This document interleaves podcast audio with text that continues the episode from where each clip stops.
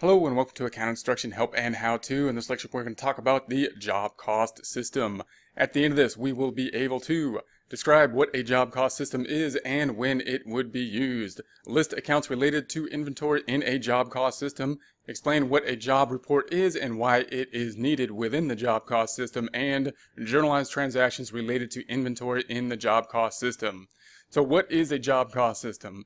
If we are a manufacturing company and we have obviously inventory, we're producing the inventory, we're making the inventory, then we may use one of two systems most likely, one being a process cost system, the other being a job cost system. So note, this is different than the other type of industry that would have inventory, that being just a manufa- a uh, merchandising company. So if we think of someone like Amazon that buys goods and then sells goods, although they make some, they make like movies now sometimes, but mainly buying goods and selling goods, then they're just going to purchase, mark up the goods, and then sell.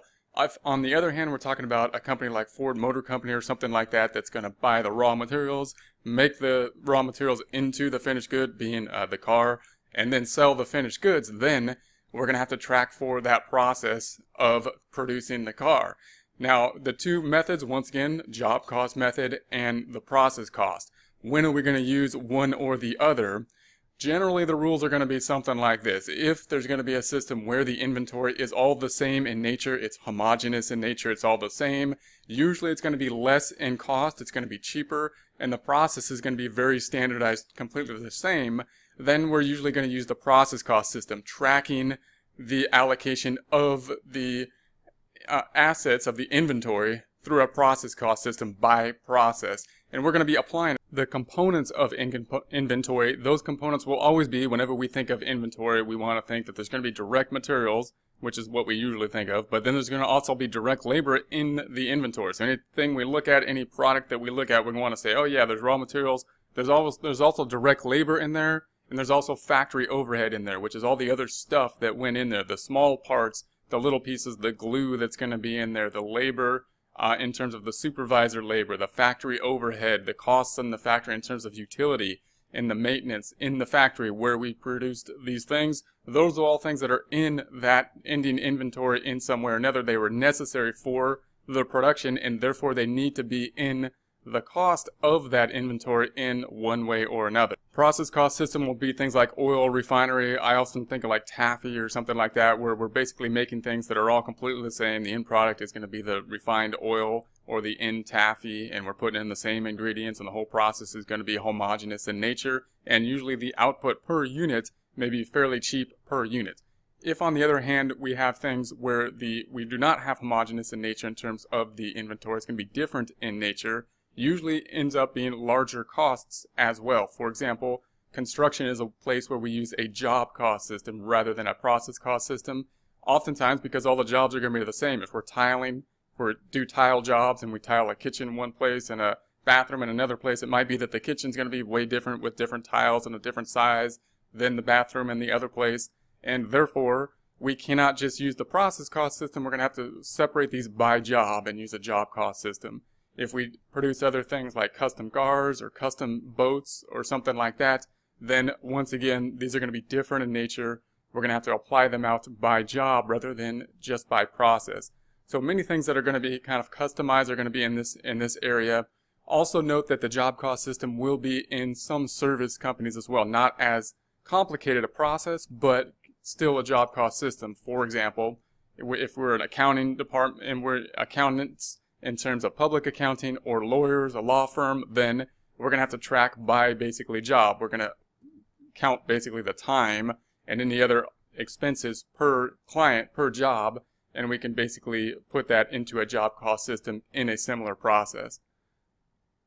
We will now work through a job cost system and kind of visualize the process as we go. We're going to list the accounts. We're going to list all the accounts in the trial balance. Again, I want to visualize the entire trial balance and see how it relates to other accounts and then we'll be adding the new accounts in there. We'll take a look at just the general ledger accounts for those accounts that are new, the accounts related to inventory in this case. And we'll take a look at the new thing, which is going to be the job cost record. How, how are we going to implement this job cost record? What does it mean to be a job cost system? It means we're going to track the inventory by jobs through the process of the raw materials being converted to the inventory and then ultimately sold. So let's imagine our T account here. We've got our trial balance. We're going to imagine our T account. We've got the big red T, and we're just going to go through the list of accounts in terms of debits and credits, and then we'll concentrate on the new accounts being the inventory. First account, as always, is cash. Cash is an asset. I'm imagining the assets to be green on the left-hand side of the big red T on the trial balance. Second trial balance account is going to be accounts receivable, our typical account. It's going to be imagined to be green, left-hand side, debit balance assets on the T account. And then we got raw materials inventory. This is a new account. This is our inventory account related to inventory, specifically related to the raw materials. So for example, if we're making guitars, the raw materials might be the wood. We can imagine the wood stacked up in the corner, not being made into any guitars yet, but just being there ready to be made into guitars. That's going to be an asset. It's inventory, asset, and it's going to be on the left-hand side of the T account like the other assets. Next new account, it's going to be work in process, often terms the WIP, W-I-P. That's going to be the inventory that we took that wood that's gathered in the corner of the raw materials and we started working on it. So it kind of looks like a guitar, but it's not complete. So it's not a guitar at the end of the process. So it's work in process at that point. We're going to have to track the inventory through that process. And that's also going to be an asset because it's an inventory account for the most part.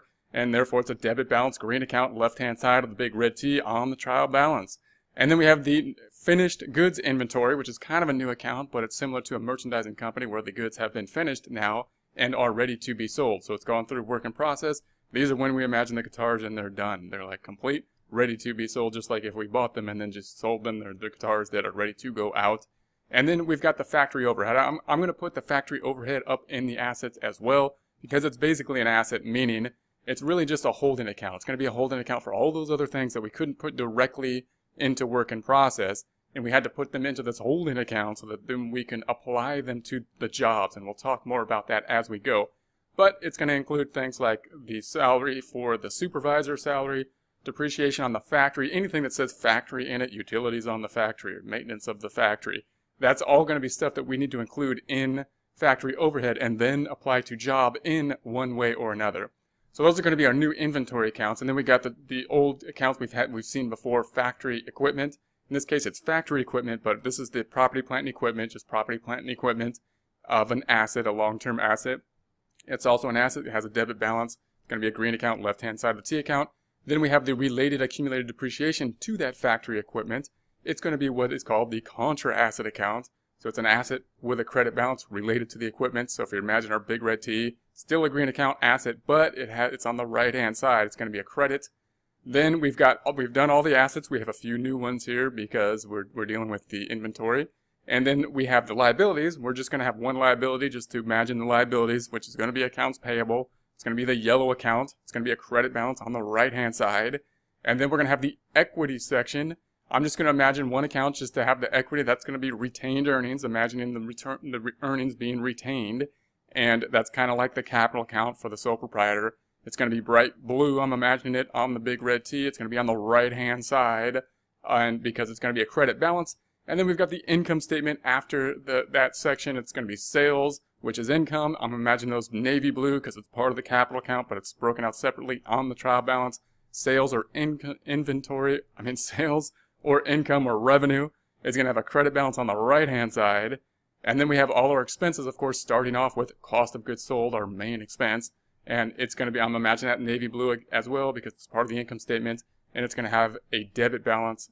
All other expenses, utilities expense, salaries expense will have debit balances as well. So those are going to be our T account. We're focusing in on those inventory accounts, those being the new accounts. We're going to have a general ledger and we're going to go through the general ledger accounts. Remember, the general ledger shows the activity for every account. We're only going to be concentrated on the general ledger accounts for the inventory accounts, those being raw materials inventory, work in process inventory, finished goods inventory, and the factory overhead finished inventory. Now remember what those accounts do. They track everything by date. So within those accounts, we're going to say this is the raw materials that happened by date. And this is the work in process that happened by date. Then we're going to have a new thing here, which is going to be a job cost record. So we got a new journal, which is going to be a job cost record. It's going to be similar to what we've seen as a subsidiary ledger for things like accounts receivable and accounts payable, meaning, for example, if we had an accounts receivable 180,000 in it, then we can look at the general ledger and see how that happened by date. But the owner is going to want to know more than that. They're going to want to know who owes us money. so we need a subsidiary ledger that's broken out by customer in this case, saying uh, who owes us money so we can call them up. So that's going to be the backup. We have another backup other than the normal backup of the account on the trial balance, which is the general ledger. We had the subsidiary ledger as a, as a duplicate backup there, giving us more detail in a way we want to see. Same things do with this work in process account. Remember, when we think about inventory in terms of uh, processing it, all inventory is going to include the direct material, like the wood for the guitar, but it's going to include direct labor and overhead. The things, those are the conversion costs. And we have to keep that in mind.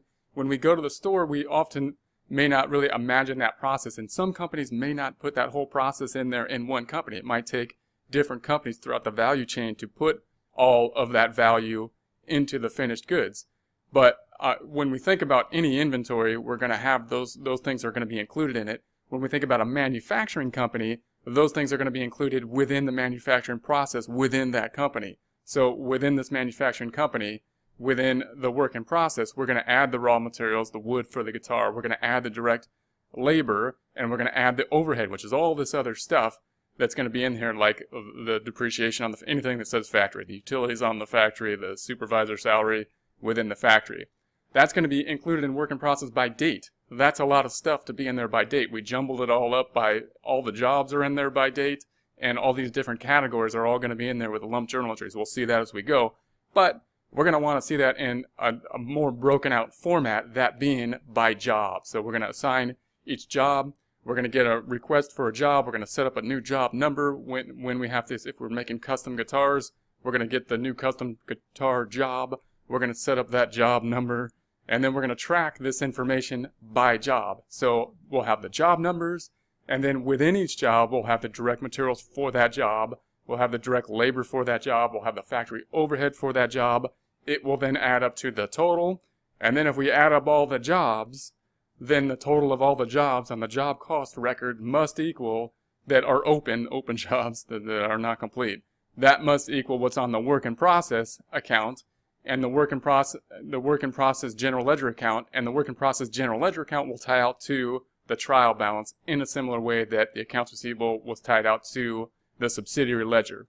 When we think about the job cost record, most people see like the type of thing we're going to put together for a job cost record and they think of like a bid for like a construction job oftentimes because it looks kind of like a bid for a job or the actual bill for a construction job.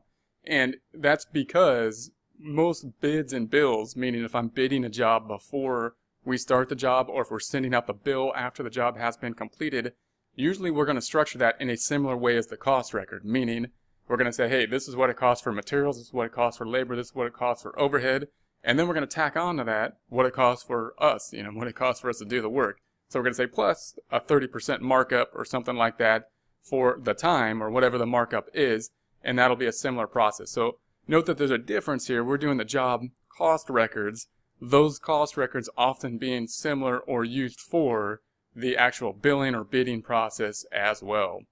Alright, so let's go through this process. We're just going to go through some journal entries, see what it looks like here as we go through. So first one, we're going to say through the process, first thing to do is we're going to purchase raw materials. I'm going to say for 400000 we're purchasing on account in this case. I'm assuming we're going to make guitars, custom guitars in this case. So 400000 raw materials we're going to say, is cash affected? It's going to be our journal entry. No, we, we purchased it on account. Therefore, normally I would think about what we got. We got raw materials. Raw materials is going to be an asset. If we looked at our at our uh, trial balance, it would be up in the asset section in the green area, and therefore it has a debit balance. And we need to make it go up because we bought more of it, so we're going to do the same thing to it, which in this case is another debit. And then we're going to credit, since we didn't pay cash, we're going to credit uh, accounts payable in this case. So accounts payable is a liability account, has a credit balance. We're going to make it go up by doing the same thing to it. So this is going to be our standard journal entry. We purchased something, in this case, uh, raw materials, and we debited the raw materials asset and we credited the payable.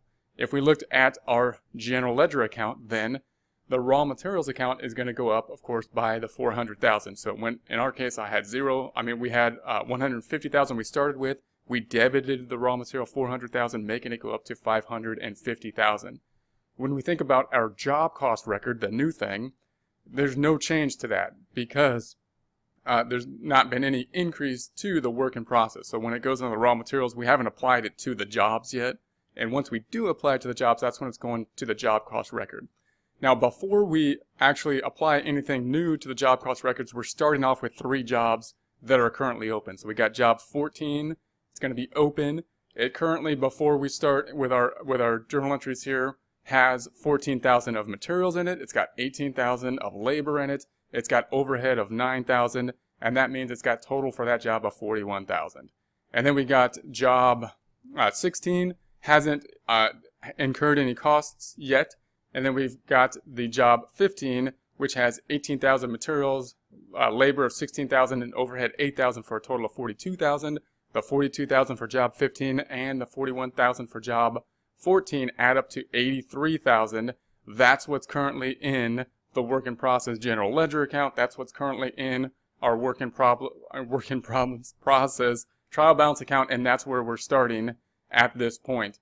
Next thing that's going to happen, we're going to say direct materials transferred from raw materials for job 14, job 15, and job 16. So we requested direct materials. A requisition went out and said, hey, all that wood in the corner of the warehouse over there, we need some of that wood because we got to apply them to these particular jobs. Job 14, 100,000. Job 15, 170,000. Job 16, 80,000. We need to apply that wood to the job. If we add those up, then it's going to be 350,000. Now, if we just think about the journal entry, we're going to say, we're going to put that all in the one journal entry. Why? Because what's going to happen here is we know it's going to leave raw materials. It's we're taking it out of that pile of wood in the corner and putting it into the processing department. Therefore, the raw materials, which is an asset, has a debit balance, needs to go down. We're going to do the opposite thing to it. We're going to credit the raw materials. Then we're going to debit something. What's that debit going to be to? Well, it's going out of raw materials and it's going into work in process. So we're taking it from one department, just moving it to the other department. Still in inventory, no net change to inventory. It's just leaving one inventory area, going into the other inventory area. If we looked at our general ledger then, we would be saying that the raw materials had, in this case, 550,000 in it. It's being credited, going down by 350 to the 200,000. Work in process had that 83,000 in it, which remember was all those things, the three jobs put together, and it includes the direct materials, the direct labor, and the overhead. And now we put in 350,000 related to, in this case, the more direct materials, bring the balance up to 433,000. Now, anytime we post something to the work in process account, we will then have to back that number up with the job cost record. So in this case, we just put that lump sum number for job 14, 15, and 16 related to the materials that are going to be allocated all in one lump sum in the journal entry to the work in process account we need to break that out by job and then by area within the job, meaning materials, labor, and overhead. So in this case, we're going to take that 350 and back it up by saying job 14 got 100,000, bringing the total of direct materials to uh, 114,000, bringing the total for the job, direct materials, direct labor, and overhead being 114, 18,000, and 9,000 to 141,000. Job 15 then was allocated in this journal entry 170,000. Therefore, it had 18,000 direct materials. We put 170 in it. Now it's got 188 plus the direct labor 16,000 and the overhead 8,000 brings it up to 212,000 for that job so far. Job 16, we were allocated from this journal entry of the 350,000, 80,000 to it, bringing the balance in materials to 80,000, bringing the total to 80,000. So if we add up those three jobs now, the three jobs that are currently open, We've got 141,000 in job 14. We've got 212,000 in job 15 and 80,000 in job 16, adding up, of course, to what is currently in work in process of the 433,000 in the general ledger as well as on the trial balance. So that's how the job cost record always has to be. It's got to back up that number that's on the general ledger must tie out. Next thing that happens, we're going to say direct labor job 14, 15, and 16. Now, when we think about direct labor, it can be confusing because once, when we first started direct labor, when we start thinking about wages, which is basically what this is, we're, we're processing payroll here, people start to memorize that the journal entry for wages is just going to be a debit to wages expense and a credit to uh, cash, the most simple, not taking into account uh, payroll taxes and whatnot. And that is typically the case. And we got to unlearn some of that stuff though, because really the reason that is, is because the expense in that case, the wages were spent in terms of a service company to help generate revenue. In this case, the wages were spent in order to help generate an asset, inventory. So we're not expensing it according to the matching principle. We're putting it into the asset, that asset being inventory. So we're still kind of processing payroll. We're still crediting cash. I'm going to imagine the simplified journal entry. We're crediting cash, paying out payroll for job 14, 15, and 16, paying out for payroll, 30,000 for job 14, 68,000 for job 15, 120,000 for job 16, for a total of 218. Therefore, the journal entry, I'm just going to say we're crediting cash. I'm just going to make it a lump sum. Its cash is going out for 218. Then we're going to debit something for 218, and we're not going to debit what we would have in a, in a service company, which would be wages expense or payroll expense. We are going to debit instead the asset account, the inventory account more specifically of work in process. So we're debiting work in process for 218,000 and we're crediting cash. What's that going to do to work in process? Remember where we were before, we had 83,000 starting, we had 150,000 that we put in there for the raw materials, balance of 433,000. Now we're debiting the work in process 218,000 for the labor we're putting into it, all in one lump sum, not breaking it out by job within the general ledger, bringing the balance up to 651,000. Then remember that anytime that we uh, put something into the work in process account, we're going to have to back that up in the job cost record. The job cost record being broken out by job. So of that 218,000, job 14, 15, and 16 were affected. Job 14, remember, we're going to say then had 30,000 allocated to it of the 218. So it had before 18,000, we put 30,000 more in it, we're at 48,000. We had materials of 14,000 plus the 100,000 of uh, 114, and we have overhead of 9,000. So now that job's at 171,000. In terms of job 15, we put 68,000 of the direct labor from the total that was 218,000 into it. So that we started off with 16,000 labor plus the 68,000, bringing us to 84,000 plus the direct materials of 188,000 and 8,000 for overhead brings us to the total of 280,000. And then in job 15, we applied 120,000 of labor and that's the only thing we had in there in labor. So we had 120,000 total now, uh, and we have 80,000 in direct materials, nothing for overhead so far, bringing the total to 200,000. If we add up the three jobs, then for the totals for everything in it, for materials, labor, and overhead for the three jobs, job 14 has 171,000 in it, job 15 has 280,000 in it, and job 16 has 200,000 in it, adding up to a total of 651,000 that being the same as it must be as what's on the work in process in the general ledger, what's in the work in process as of the trial balance. So remember that job cost record, just breaking it out by job, allocating the stuff out by job in a similar way that the subsidiary ledger would for accounts receivable, breaking out by customer in that case. All right, next thing. Applied overhead based on predetermined overhead rate 50%. Now, we're not going to get into how we're going to uh, calculate the predetermined overhead rate at this time. Just note that we are going to have to allocate the predetermined overhead rate in some way, meaning what we're doing with overhead is that we're putting everything into overhead. We're going to compile all the stuff in overhead that we couldn't apply directly to the job. For example, if we had the utilities on the factory, we know that the utilities needs to go into a particular job, but we don't know which job to put it into. And if we think through that, you might say, well, there's only three jobs. Why don't we just take the utility bill and divide it by three, and then we can put it in like that. But note that the jobs aren't the same. And you can see this with that construction job example. We could have a very large construction job and a small construction job. So if we were to apply the inventory just evenly, the small job would get way too much inventory, you would think, and the large job would get too little. So what we need to do is have some kind of way so that the larger job, you would think, should get more of this stuff that we're just applying out, and the smaller job should get less. And if you think about, well, how would we do that?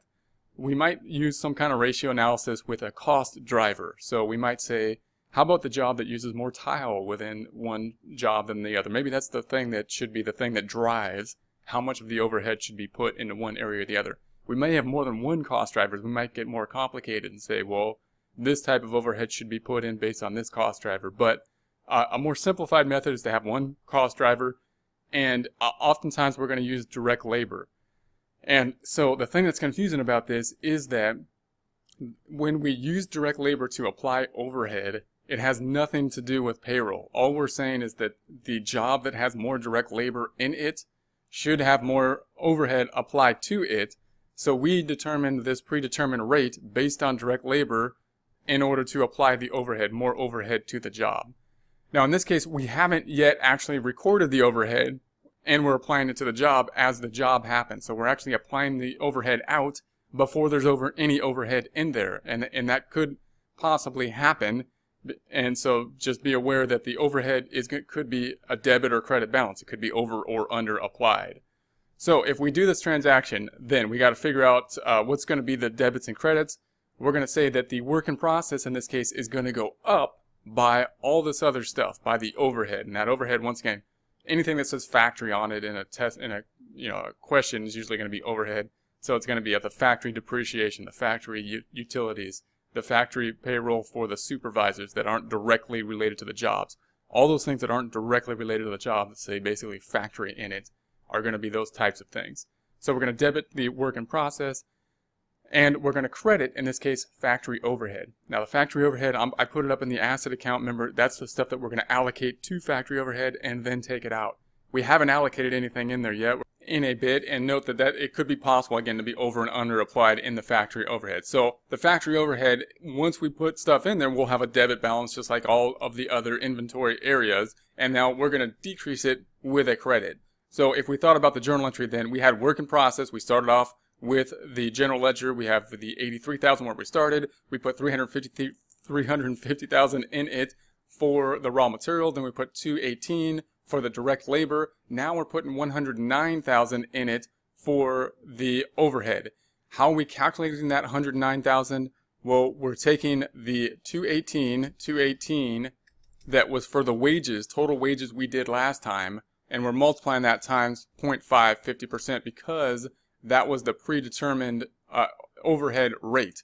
And again, well, we won't get involved in terms of how we calculate the predetermined overhead rate now, but just note that again, it has nothing to do with the actual salary. That's what we're going to use to estimate how much should be applied out.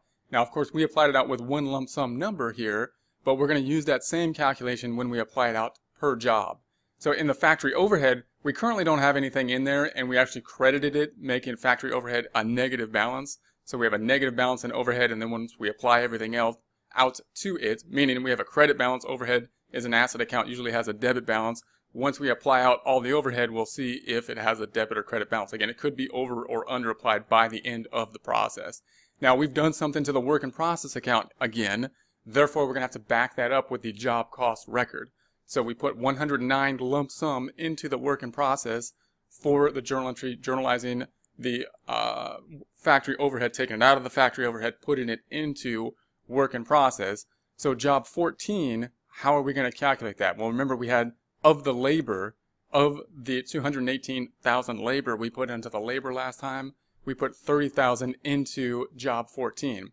We're going to use our predetermined overhead rate of 50%, say 30,000 times 50% means that we have the overhead of 15,000 in job 14.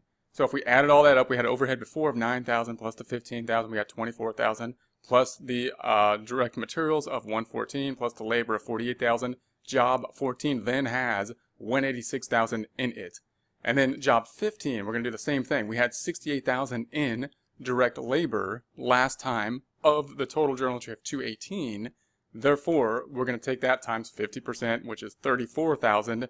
We're going to apply 34,000 overhead to job uh, 15. So we had before in overhead 8,000 in job 15 plus the 34,000. 42,000 is what we now have in job 15 for overhead. We ought, we have going to add that to the 84,000 labor and the 188,000 materials brings us to a total job of 314,000 in job 15. We're going to do the same thing for job 16. So we had 120,000 in labor for job 16 of the 218 that we applied out multiplying times 50%, we got 60,000 in overhead. So that's the only thing we have in this particular job for overhead because we started at zeros. And so it's going to go up to 60,000 plus the, the labor, 240,000, and the, and the materials of 80,000 means this job has 260,000 in it.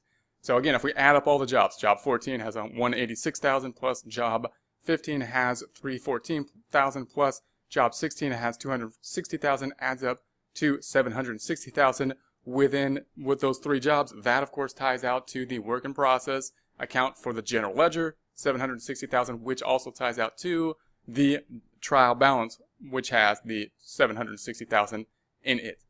Next thing that's going to happen, we're going to we're going to put the indirect labor paid and assigned to the factory overhead. So indirect labor. What is indirect labor? So that could be something, eh, again, we're processing payroll, which is that confusing thing. You would think that it would be like payroll expense and credit cash, but we're processing payroll for inventory. So it's some way related to inventory.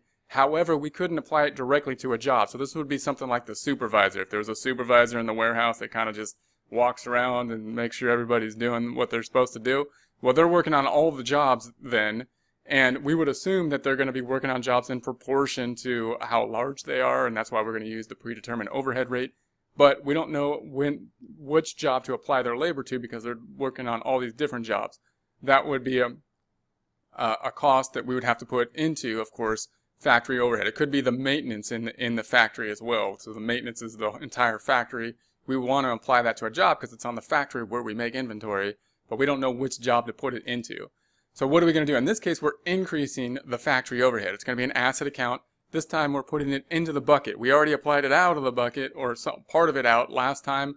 Now we're putting it in there. We're going to debit the asset account factory overhead and it's going to be for 14,000 in this case. We're going to credit cash assuming we paid cash kind of through the payroll process. So instead of debiting wages expense, we debit factory overhead and it's the payroll process. We're crediting cash in this case, simplifying the journal entry. We're not talking about payroll taxes and that type of thing.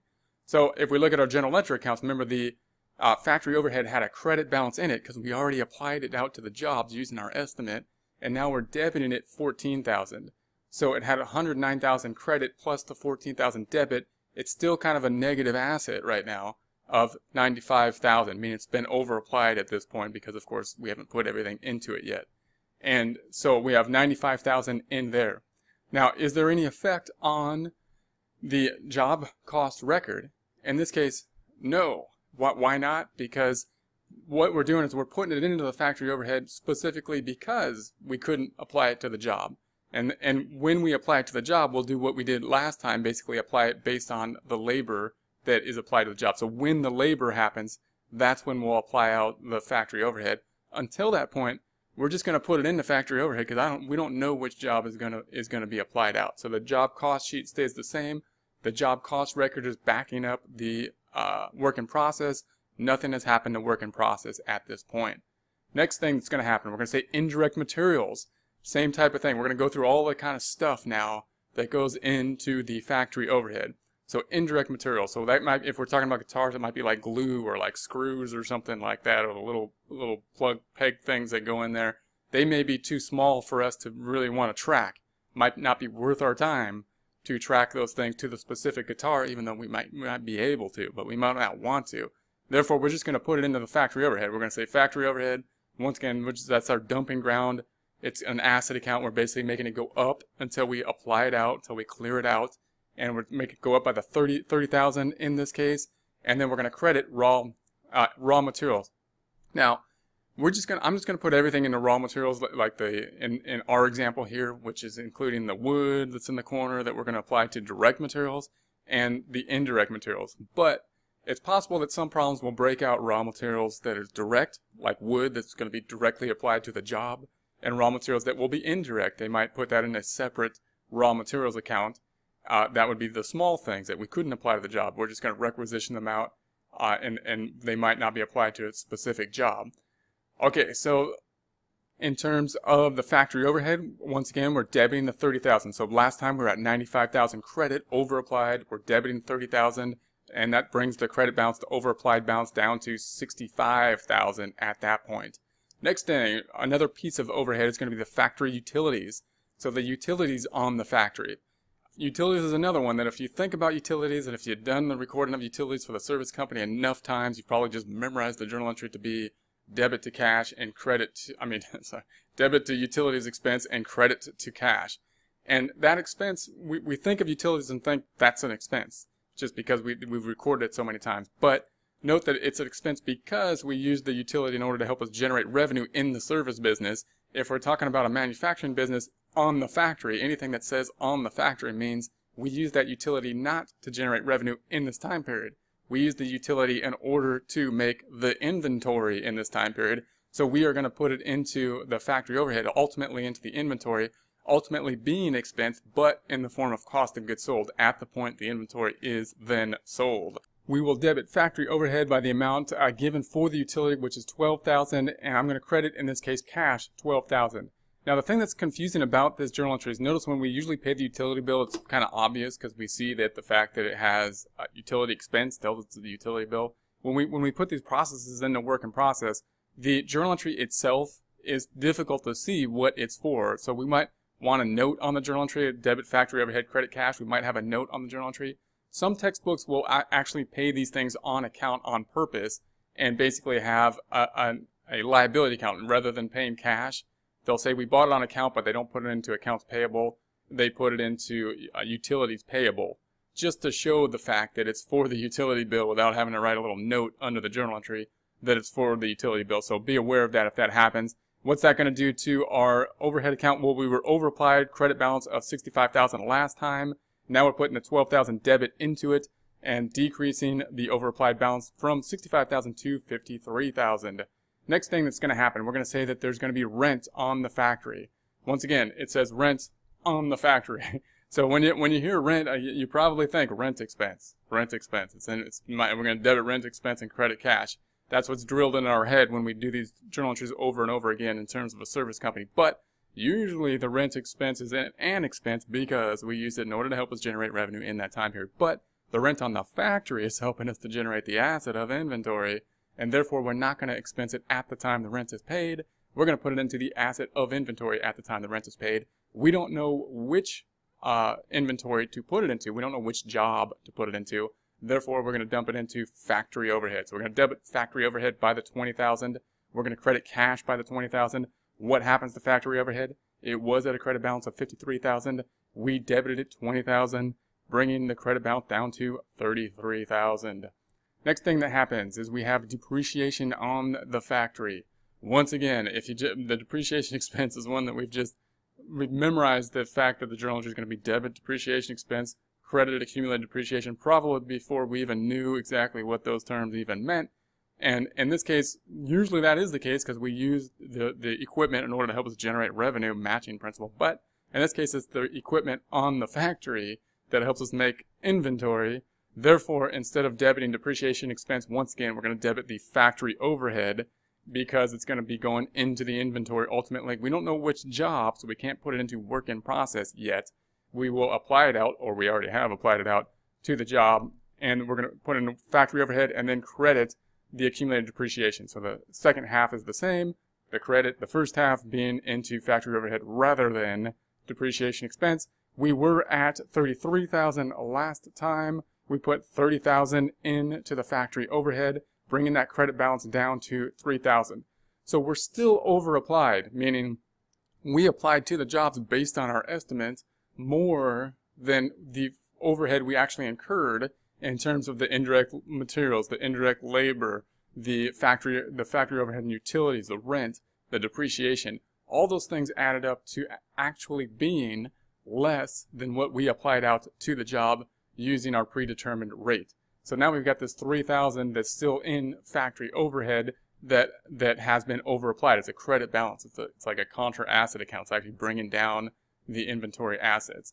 So we will have to deal with that at a later time to see what are we going to do with that 3000. Before we move on to that, however, we're going to say that we're going to transfer jobs from work in process to finished goods. So we're going to say job 14, job 15, we finished those. Woohoo! Those are done. Job 14 and 15 are done. So we're going to take them out of work in process because that means that it's in process and they're not in process anymore because we're finished those and we're not processing them anymore. So we need to take them out of the work in process account and put them into the finished goods account. And that's going to be, if, if we look at the trial balance, a fairly basic type of journal entry. We know which accounts are going to be affected. We're going to say, well, finished goods needs to go up because we're going to take it and we're going to put the asset into there. Finished goods is an asset, has a debit balance. We're going to debit it again, making it go up and it's going to come out of work in process. Work in process is an asset account. and it's going to go down. So it's an asset account and we're taking it out of work in process and putting it into the finished goods. So that's going to be the debit and the credit. How much is it going to be for? Well, then we just look at our job cost record over here and we'd say, well, if we add up the two jobs finished, we add up job 14, which has 186,000, including the materials, labor, and overhead for that job. And we look at job 15, which has uh, 314,000, including materials, labor, and overhead. Those added up together adds up to 500,000. Therefore, the journal entry, we're just going to lump those two together. We're going to say we debit finished goods, we credit work in process for that 500. What happens to the work in process? Well, it had a total of the three jobs in it of 750,000, 760,000 in it. We credited it, making it go down to 260,000. What happened to the finished goods? Well, we had zero in it before. We didn't have any finished goods, and we debited it 500,000, bringing the total up to 500,000. Then we need to back up the work in process. We did something to the work in process account. We need to back that up on the jobs record. Now, different types of, of methods will do this in a different way. I usually, I'm going to indicate the fact that the job is either open or it's closed. And I'm going to say, well, now job 14 and job 15 are closed. So those jobs should not be added up when we now look at our open jobs. So now we can look at those same three jobs and we could say, okay, well, the open job is only job 16. It has 260,000 in it. That now ties out to what's in work in process. The jobs that have been finished, the closed jobs now, are job 14 and 15, adding up to 186,000 and 314,000 respectively. That is currently what's in ending or finished goods. That's currently in finished goods. So the, the job cost record still backs up the work in process, but we've got to indicate if that job is open or closed so we can then tie it out to the work in process and, and the, basically the finished goods that have been done. Okay, so now we're going to record the sale. So we, we did all this process. Notice that this whole process, we haven't affected the income statement because we've only been tracking the inventory as it goes through work and the raw materials to work in process to finished goods, including the process of the overhead that we accumulated that we applied out using our predetermined overhead rate. Now, what we want to do is record an actual sale. So we're going to say that we sold job 14. So we're going to sell job 14 now, I'm going to give a sales price to it. Note that everything we've been tracking here is not the sales price. We may use the job cost records for job 14. So if we looked at job 14, we'd say, hmm, we've got materials of 114,000. We've got labor of 48,000. We've got overhead of 24,000 for a total of 186,000. We're not going to sell it for 186,000. We're going to mark it up in some way. We might actually calculate that markup, but many problems will just give give that number and it'll be some type of calculation to determine what that markup will be. Important thing for us to note, however, is that when we, everything we've been tracking now has been the cost. The cost isn't the sales price. The sales price might be based on the cost in some way that we have then calculated, but just just recall that it, after all this work that we've done with the cost, sometimes we kind of confuse that with the sales price and they're gonna they're gonna be different. So we're now we're recording that journal entry that we would be very similar to the recording of the journal entry we would do if we just sold like in a merchandising company, which means we're gonna sell. I'm gonna record two journal entries, one related to the sales half and one related to the inventory. So if we sold it for three hundred eighty thousand, we would say that we're gonna get cash. I'm gonna pretend we get cash for this at this point in time instead of on account, and cash is debit balance. We're gonna make it go up by 380,000. So we're going to debit cash 380 and we're going to credit sales by 380. Note that this, this part of the journal entry is the same as any type of journal entry when we made sales all the way from a service company, except we wouldn't say sales, but it would be some type of revenue account like fees earned or something. And um, it's the same journal entry in terms of that half, and it was just given in the problem because they had to give us the sales price. Where does our worksheet come into play? What does all this work that we did come into play when we actually have the sale transaction? It's on the cost side, of course. So the other side of the transaction is that the inventory is going down. So the finished goods inventory is going down. It has 314 in it, and therefore it has a debit balance. We need to make it go down by doing the opposite thing to it, which in this case is going to be a credit. So we're going to credit the finished goods. How much are we going to credit for? Well, the job cost record had in job 14, the one we sold, of 186,000. So we're going to credit finished goods for 186,000, bringing it down, and then cost of goods sold is the other side. So we're going to debit cost of goods sold for the cost of that inventory that we then sold, and that's going to be for 186,000 as well. So if we looked at our journal entries, then the finished goods had 500,000 in it, and now we brought it down by the 186,000 credit to 314,000. Nothing affected on the work in process. Our job cost record, we might now indicate that the jobs that were closed and then the jobs that were shipped or completed in some way. So now job 14 is not only closed, it, it was open and then it closed and now it's completed or shipped at this point, and therefore that has been transferred to the cost of goods sold and it's no longer uh, with the company anymore. And then the job 16 is still open, has 216,000 in it, still tying out to the work in process. And now job 15 is closed and hasn't yet been sold. So it was open and now it's closed, but it's still here. It's not sold yet. It's so therefore, and then it adds up to 314,000 and that's what's in finished goods at this point in time. What's the effect of net income? Remember that sales went up by that 380,000, the sales price that was given to us, and the cost of goods sold went up by 186,000, the cost of the job. The difference between the two being the net increase in net income or gross profit, same, being 194,000. Next thing we're going to say, all right, we've done, we've basically taken through this whole process and looked through this time period and this process from the raw material purchase to the work in process to the finished goods. Then we sold one of the finished goods in the job cost system. Last thing we need to think about is this idea that we still have in the overhead account this $3,000 credit, meaning we over applied. Remember what that means? It means that we use our predetermined rate to over apply, to apply the overhead based on the labor with the assumption that the labor will help us determine which jobs are bigger or smaller. Because we came out with that rate in a predetermined way, it was just an estimate. So we are going to have either an over uh, estimate or an underestimate at the end of the time period in factory overhead. In this case, we over applied the factory overhead, meaning our, our, we applied more, our estimate determined that we applied out more than we actually put into factory overhead. So the actual stuff we put in there the depreciation on the factory, the utilities on the factory added up to less than what we applied out to each individual job using the predetermined overhead rate. So what are we going to do with that 3000? We need to get it out of there. Why? Because we want to make a new estimate for next time period and we don't want to have that in there messing us up.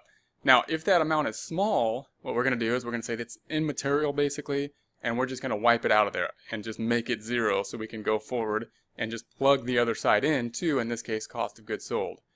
If, on the other hand, it's large, then we might have to go back in there and determine uh, where it should where it should be applied out. So we're going to assume in this case, of course, 3000 is immaterial, and therefore we're just going to clear it out, which would be the normal process. So we, what we're going to do is we're going to say it's a credit right now. We got to do whatever we need to do in order to make it zero. Therefore, it's a credit. We need to debit it to make it zero. So we're going to say the journal entry to clear it out is going to be factory overhead needs to be debited by 3000 and then we're going to credit something. And what can we credit just to get rid of this number? And it's going to go into cost of goods sold. Now, there's a couple reasons why we're going to credit cost of goods sold. One, well, first of all, you might be saying that's weird. Why? Why? Are cost of goods sold is an expense, and expenses only go up in the debit direction. And we're crediting cost of goods sold. That contradicts, you know, one of the rules that we've been kind of saying as we go here. And this, of course, is the exception to the rule. So expenses usually only go up, but now, and this is kind of an exception that we're making it go down. Why? Well, it's an immaterial amount we're hoping. We're saying that the inventory is related to cost of goods sold, so ultimately it should clear out or wash out in some way to cost of goods sold. So the estimate, if we're saying the estimate was off, ultimately it would go to cost of goods sold. We need to put it to an income statement account if we want to get rid of it and not have to deal with it again. Why? Because if we put it to a balance sheet account, that's a permanent account and it'll still be there next time. And we don't want it there next time. We want to get rid of it. So that means if we put it to an income statement account, the related account to inventory on the income statement being cost of goods sold, that cost of goods sold will then clear out to retained earnings as of the end of the time period, and then it'll be in retained earnings, and we won't have to deal with it on the income statement next time. So it'll kind of wash out in that way. So that's why we're going to basically make factory overhead zero by debiting 3000 That'll make factory overhead zero. We're going to credit cost of goods sold, making cost of goods sold go down and, and um, actually increasing the net income in that case. Now note that it could have worked the other way as well. It could be that our estimate was higher. So if we made our estimate was higher than what we actually uh, applied out, then we had then then we would have under applied, meaning we would have left we would have been left with a factory overhead amount with a debit amount, and we would just do the opposite journal entry. We would just say, all right, well we still if it was a 3,000 debit in factory overhead before the journal entry, we'd say, all right, we need to make it zero, so we're going to credit the factory overhead by the 3,000, and we'll debit cost of goods sold. So we're going to do whatever it takes to get factory overhead zero at the end of the process and put the difference in the cost of goods sold, not worrying about the fact that it may actually make cost of goods sold do the opposite thing that expenses are supposed to do, go in a credit direction rather than the normal uh, debit direction.